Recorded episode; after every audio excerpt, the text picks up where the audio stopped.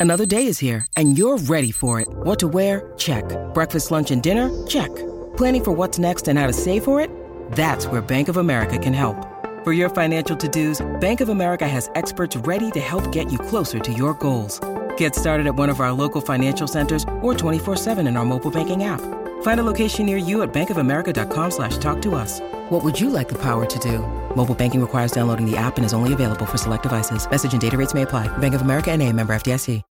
When you need mealtime inspiration, it's worth shopping Kroger, where you'll find over 30,000 mouthwatering choices that excite your inner foodie. And no matter what tasty choice you make, you'll enjoy our everyday low prices, plus extra ways to save, like digital coupons worth over $600 each week. You can also save up to $1 off per gallon at the pump with fuel points. More savings and more inspiring flavors make shopping Kroger worth it every time. Kroger, fresh for everyone. Fuel restrictions apply.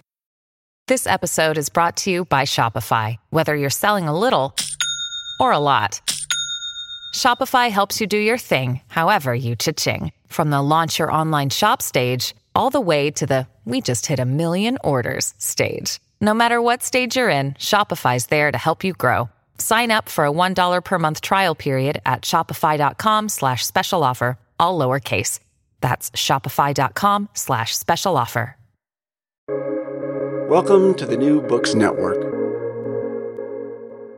Confounding, exhilarating, and contagious. Emotions matter, and so does applying emotional intelligence. Welcome to Dan Hill's EQ Spotlight, the podcast where emotions rule. Whatever the topic, how do hearts and minds collide? Find out with your host, a college professor turned globe-trotting EQ entrepreneur. His mission? Each week, Dan joins prominent authors in decoding how emotions drive outcomes and make people tick. Now, on to the show. Hello, everyone, and thank you for joining me for the 77th episode of my podcast, Dan Hill's EQ Spotlight. The series appears here on the New Books Network, which has as its motto, sharing knowledge so people can thrive. Today's topic is using love, power, and justice to solve tough problems. I'm joined by Adam Kahane. He is the author of Facilitating Breakthrough How to Remove Obstacles, Bridge Differences, and Move Forward Together. The publisher is Berrett-Koehler Publishers. Adam is the director of Reos Partners, an international social enterprise that helps people move forward together on their most important and intractable issues. Welcome to the show, Adam. Thanks, Dan. Okay, well, let's plug it in. What's the overview you can offer us of the book? Well, the book uh, starts from the premise that to deal with the issues we have to deal with in our organizations and communities and world, uh, we need more and better collaboration. We have to find ways to work together, including with people we don't agree with or like or trust. And to do that, we need more and better facilitation. So the book uh, offers a, a bigger and broader vision of the role that facilitation can play in uh, moving forward together. Okay, and you've had a really a, a, broad range of ways in which you've applied your your skills and what the book is about. Uh, I think listeners will be intrigued to know a bit about uh, all the different instances where you've got to uh, practice your craft. Can you tell us a, a few of those?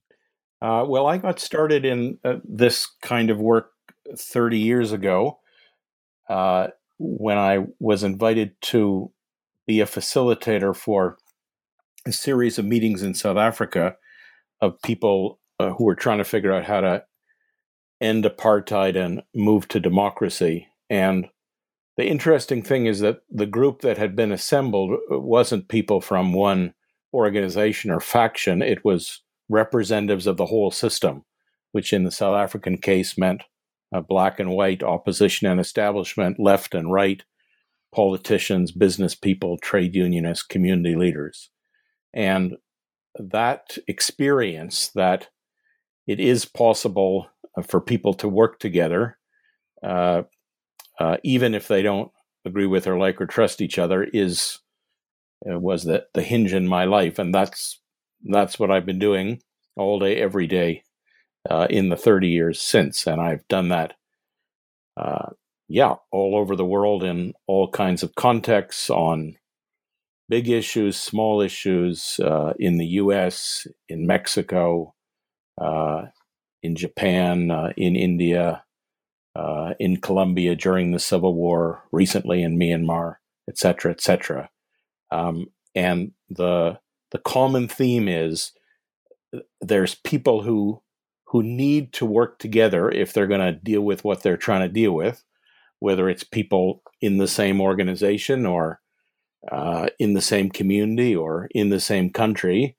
Uh, they may not want to work together, but they need to work together. And so, what I've had to figure out through lots of trial and lots of error is how do you do that? Sure. Well, talk about living a, a remarkable life, uh, a meaningful life. Uh, I, I, think you've you've accomplished that, and uh, congratulations to you. Uh, I think really on behalf of everyone in this world, because we do need to figure out ways to collaborate more effectively. And in fact, the title of one of your books is called "Collaborating with the Enemy." So obviously, there's a lot of tension in most of these meetings, and the other one's called "Solving Tough Problems." So uh, you haven't chosen a path that comes without uh, any nerves involved. Can you tell us about the other two books briefly and how this one is different from them? Well, uh, I just want to say that uh, I haven't chosen a path that's not without challenges, but um, I think that there's nothing more rewarding in life and than doing something uh, you're good at uh, that makes a difference. So I don't consider it yeah. a hardship at all. Uh, the Solving Tough Problems was my first book. I thought that this work was essentially all about opening up and connecting to others and connecting to the the situation more deeply, what I've come to call love. Um, uh, and now I think that that's part of the story, but but really only part of it. We'll get into that later. Uh, collaborating with the enemy was about this principle that I've mentioned that uh, sometimes we have to work with people we don't agree with or like or trust. We may not want to, but uh, otherwise we can't move forward. Uh, and this new book is on the same subject, but it takes another angle, which is not the general principle of collaboration, but very specifically, and even you could say technically, what is it that a facilitator has to do? And by facilitator, I mean anyone, uh, anyone at all who's trying to help people move forward together, whether they're group leaders or group members or executives or consultants or friends or coaches but what what does it take as a facilitator? What what do you have to do? Uh, so that's that's what this new book's about. Okay and we'll come to that those specifics in a moment here but i'd like to just broaden it a little bit to bring in i think we're a pretty seminal figure for you which is paul tillich. Uh, he's in fact published a book called love, power, and justice. And those are three very important terms. Can you maybe delineate for us what each means and how they together uh, form a rubric that allows you to do the work you do? Yeah, I happened upon this uh, book by Paul Tillich, which has the title you mentioned. I didn't uh, know about him. He was a famous uh, German American Protestant existential theologian. I wouldn't say I'm really into uh, German American Protestant existential theology. It's not really my my thing. But um, the reason I've come back to that book over and over is that the definitions he offers of these words, uh, power, love, and justice, fit exactly with my experience of these phenomena. So I'm I'm using his definitions, which are a little unusual because I think they they explain what I'm noticing and and working with uh, in the work I do. Uh, he defines love as uh, the drive to unite the separated. And anytime you have a a meeting or a a project that involves people who haven't been working together and are now in the same room or on the same video call, then then you are you're making a love move at least uh, to begin with. You're you're bringing together, uh, uh, you're uniting uh, what has been separated. And implicit in Tillich's definition of love is there is a wholeness uh, that exists, but which has been shattered, kind of like a mirror that is shattered into a uh, a bunch of pieces. So that's uh, that's a big deal in in my work. Collaboration, especially amongst uh, people who aren't used to working together, um, of which the extreme case was apartheid South Africa, where people had been legally separated, not allowed to even be in the same room.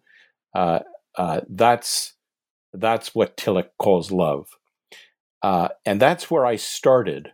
But uh, the way I got to Tillich is that one of his most famous students was Martin Luther King Jr. and King, quoting Tillich or referring to Tillich, said that uh, power without love is reckless and abusive, and love without power is sentimental and anemic. So this is what got me to Tillich and to Tillich's definition of power, which is the drive of everything living to realize itself. It's it's more like the the Spanish poder, uh, you know, the capacity to get things done. And uh, what I realized is that literally nothing happens without power. You can connect people, uh, you can bring them together as much as you want, but if there's no uh, drive to self realization of the individual or of the organization or of the group, uh, literally nothing's going to happen. And and we all know what power without love produces: yep. recklessness and abuse at best, genocide at worst. And uh, but this pair of words uh, shows that the equal danger, maybe even the worst danger, because uh, because it's uh, so easy to overlook love without power, uh, sentimental, anemic at best, and uh, at worst, cynically reproducing of the status quo. But I always wondered what did Tillich mean, or actually King as well, by adding the word justice to this. And it's harder to make out. Uh, but what I the way I understand it is justice is the structure or the form or the the system that allows uh, power and love to be exercised, and in particular, uh, prevents the power of some from extinguishing the power of others, like kneeling on somebody's neck, if you want a, a graphic example of what injustice looks like. So, anyway, to make a long story short, uh, a very long story, very short, my understanding of the essence of facilitation, of helping people work together, is unblocking not one, not two, but all three of these these intrinsic drives the drive to love the drive to power and the drive to justice well, well. Speaking of power, I remember one point in the book. Uh, I think there's the quip. You know, oh, sure, I can show you a five point plan, and that's my that's my fist, yeah, uh, bunched together. Because when I when I started reading in the section in the book about love and power, I thought actually of the two principal emotions, the two approach emotions of happiness and anger because mm. as with love and happiness you are embracing you yeah. are opening yourself up to the occasion and yet anger although it's often called a, a, negative emotion has a constructive purpose you are trying to make progress you are trying to have some control of your destiny you're trying to break through barriers and get to a different place so used well both of those emotions which are very predominant in people i would say on average in my studies over the past 20 years those two emotions account for about 70% of the average person's emoting. Hmm. Uh, so they, they are really huge factors. And if you can harness both of them, you know, it, within the constraints of applying or allowing for or enabling justice, that's very powerful. There's another construct here, which I think is also important. You talk about the vertical versus the horizontal. And I think it's worth taking time to establish that. Do you mind offering some words on that front? Yeah. So, um, as I try to unpack uh, how do you facilitate, how do you help people collaborate, how do you help people move forward together, I realize that the most common approach to facilitation, uh, the one in most of the textbooks, the way most facilitators try to do this, is what I call vertical, which means there's a hierarchy um, which means the higher over the lower, the the boss over the subordinate, or the expert over the people who aren't experts. but more fundamentally, it's the hierarchy of the larger over the smaller. So the way this shows up in facilitation is when the facilitator says, Yes, yes, I know that you think this is important, or I know that this is important to you, but can we think of the good of the whole, of the organization, or of the community, of the country? Um, there's nothing wrong with that. Uh, it works well, uh, but it really has a limit. And uh, the what what's good about it is it it it uh, produces unity, coordination, but uh, the limit is that uh, it it shuts down dissent and and important contributions and important interests, uh, and therefore often leads to people saying yes, yes, yes, I'll I'll go along, but not really going along, and and uh, and so sabotaging or or not not not actually implementing what is uh, agreed. So that's the most common approach to facilitation. There's another common approach, which is the opposite. I call it the horizontal, and a lot of facilitators use it. it it's basically rejecting the hierarchy and saying the crucial thing in working together is that everybody's equal, uh, and and therefore everybody's going to do going to think what they want to think uh, and do what they want to do. That's also powerful. It allows for diversity and agency, but the the downside of of horizontality is we is we often end up with fragmentation or polarization or or stuckness.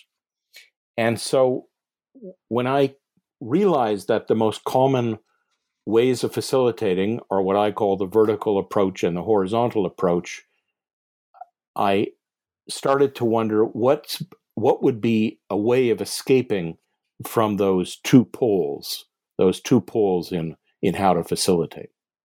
And that's what I call transformative facilitation. Okay, and then let's go ahead and, and, jump into the specifics. How have you devised a way to escape those two poles and get to something else? Well, I've been very influenced uh, by a wonderful writer on on polarities in general, whose name is Barry Johnson, and he points out that often when there's two poles, the mistake is to think we have to choose one or the other. And he has a beautiful counterexample, which is the the the poles of inhaling and exhaling. Sure. uh, people don't get into big arguments about is is inhaling better or exhaling better. We we got to do both. We don't do them at the same time.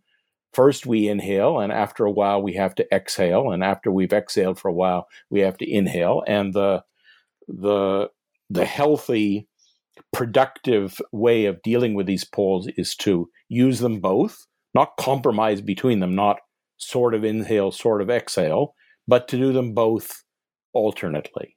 And in essence, this is what I think transformative facilitation is. It says don't choose vertical or horizontal. That would be a an error that leads us uh, to a dead end, leads us to stuckness. Uh, the the the essence of transformative facilitation is moving back and forth between the vertical and horizontal uh, getting good at both of them and doing them alternately as needed. Okay, and you have a lot of very, excuse me, very specific uh, things that you've devised over the years. You know, exercises, things to try out. I'm thinking about the shift from plenary sessions to small group sessions, the use of sticky notes, even toy bricks, paired walks, uh, one minute introductions, etc. Uh, maybe a couple of those that you could, you know, given the limits of time, might want to elucidate a bit or say why they, they are so magical in helping get to the kind of chemistry you need? Uh, yeah, the the role of the facilitator is, uh, by definition, is not to do the work for people, but to help them work together to provide a structure, uh, a structure that enables them to exercise power and love with justice and so the examples you've given are structures. So, for example, uh, to take the simplest example, which is one you mentioned, if we're a new group and we're uh, introduce ourselves and everybody's got one minute uh, sitting in a circle, then that's a very specific structure. You could say even quite a rigid structure, but it it it has a lot of things embedded in it. First of all, that we want to hear from everybody, that the, the that we're everybody's voice is equally important. The the worker and the president, uh, uh, uh the peasant and the CEO uh, are equally important. That that we need everybody's contribution, and uh, um, uh, and we're connected, sitting in a circle where everybody can see everybody and and hear from everybody. So that's an example. Uh, but let me say this in a different way, uh, because all of these techniques are examples. Uh, I'm happy to um, talk about more of them if any of them are interest in, of interest. But they're all examples of a something which is really simple but really not easy. Which is as a facilitator, uh, you only have to do 10 things which i explain in the book. There's only it's like a vo- it's like a vocabulary that only has 10 words. So it's pretty simple sure. Okay. but the challenge is uh, they they don't need to be used in any uh, predetermined uh, rhythm. We have to use each exactly when it's needed and that's the part that's not easy and I assume you're referring to some words like direct and accompany and conclude and advance, or yes, actually exactly. different words. Okay. Exactly. Those are the ten the ten things you need to do to facilitate are uh, the ones you mentioned: uh, inquiring and advocating, advancing and concluding, discovering and mapping, accompanying and directing, and standing inside and standing outside. So it's pretty simple. It's only ten things. But when you have to do them, that depends above all on well what's happening right now and what does the group need to do in order to be able to advance sure and adjusting the moment i, I love the analogy that was made to being an orchestra director but one also has to remember that you didn't compose the piece uh, most likely and you do need to get the best out of everybody and ultimately accept that yours is a facilitating role as opposed to the the dominant role. Speaking of dominant, uh, it would strike me that given the vertical versus the horizontal uh, in a in a company setting where the CEO is accustomed to having the power and yes they inhale they exhale but they also exhale giving lots of directions and commands that it can be maybe particularly difficult to move them beyond a, a vertical approach. Um, how do you do that? Is, is my assumption correct? Uh, anything you'd like to say about this in a, in a business setting? Uh, yes. So uh, for people in positions of authority, like CEOs, like like me in many contexts, a very comfortable default uh, is the vertical, uh, or or you could go further than that. A comfortable default is forcing. Okay, I've listened to all of you, but we're going to do it this way. And yep. I'm not saying that's never a good idea. I'm just saying it it has limits, and there are times, uh, maybe lots of times, maybe more times than there used to be, where uh, the boss, however powerful or smart he or she is, uh, can't fix it by themselves or can't fix it just by telling people what to do. In those circumstances, which is not all circumstances, uh, we need collaboration, and and that involves uh, also the horizontal, also the principle of equality. And I think uh, one uh, one way to to to imagine this uh, in an organization is to say that is to do this alternating back and forth between the vertical and horizontal uh, by thinking, okay, well, some of the time we're going to use the vertical. Uh, the, the bosses are going to make decisions. Uh, people are going to direct their subordinates. But there's other times when we're going to take off our hats. Uh, we're going to put it, suspend our authority, and uh, engage everybody horizontally. And not, again, not compromising between the vertical and horizontal, but alternating back and forth. And so I've seen companies that have that have two kinds of meetings. Imagine two kinds of rooms. The rooms where we're gonna we're gonna act vertically and rooms or meetings where we're gonna act horizontally. They have different ground rules. And huh. and uh, and that's how we get the best of both worlds. Rather than just sort of compromising or pretending. I'm going to pretend this is a horizontal meeting where everybody's uh, voice is welcome and everybody's contribution is needed. But if you say anything I don't like, um, I'm going to come down on you like a like a ton of bricks. So that's what I'm trying to avoid. That's what King refers to as love without power is sentimental and anemic. How do you get the best of both? Sure. Well, I just recently saw an a, uh, excerpt from the Mary Tyler Moore show, and uh, Lou says to Mary at one point, "If you don't like me, you're fired, and if I don't like you, you're fired." and it very much establishes you're in a vertical relationship. One of the things I liked about the book is, you know, very often as I'm reading these, particularly when they're business books, everyone is, I guess I just have to admit it, they can be a bit crowing as to all their accomplishments and nothing goes wrong seemingly. And yet, this book is humble because you offer an instance in Manitoba uh, involving the First Nations and sessions that didn't go that smoothly. And maybe in part because my family's from North Dakota and uh, it abutted an Indian reservation, and I've spent time uh, on, you know, with the, the Sioux in particular. I was interested in in you offering up to listeners little about that session and why it was a bit more difficult, and probably what your your learnings were from it. Uh, yeah, I'll do so. It was a very uh, impactful uh, event for me. But uh, l- uh, let me just say before that that that I think almost everything I've learned has been through failure. That I think things are one way, and I act accordingly, and I find myself running into a brick wall, and I eventually pick myself up and wonder what happened. What am I not understanding? So, so uh, I think actually there's probably 20 times in the book where I talk about I thought it was one way and it isn't and here's sure, here's how sure. I now understand this. But yes, the the example in Manitoba was particularly dramatic because uh, I worked all over the world and coming back to Canada, I thought I uh, I thought I knew how things were and what needed to be done and uh, that I was a big international expert and um, uh, and in that particular occasion, which was a, a workshop involving uh, a bunch of First Nations working on on population health issues in, in Manitoba, uh, um, George Moosewagon, who was one of the leaders of the group, said to me uh, right at the beginning of the meeting that he didn't trust me, and and this uh, that was uh, that was difficult. And I thought I, I got scared and I got tense and I thought I was going to be kicked out and I was going to lose the contract. And, um, uh,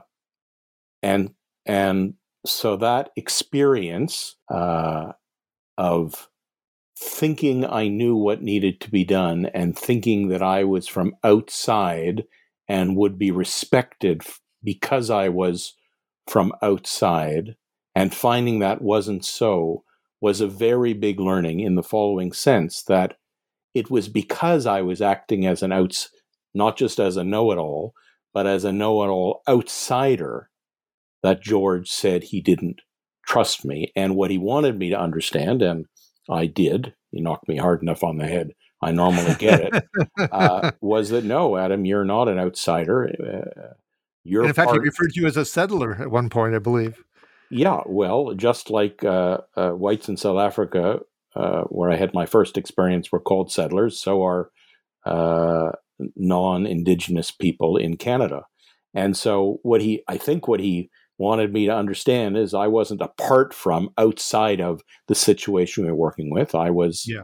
I was part of it, and I needed to to act accordingly, which I did, and uh, things uh, went quite well eventually, not just with the participants, but with the, the team of facilitators that included both both First Nations and and uh, and settler facilitators. So, in a way, that's the the reason that's the last chapter in the book is because that's the most fundamental point of all.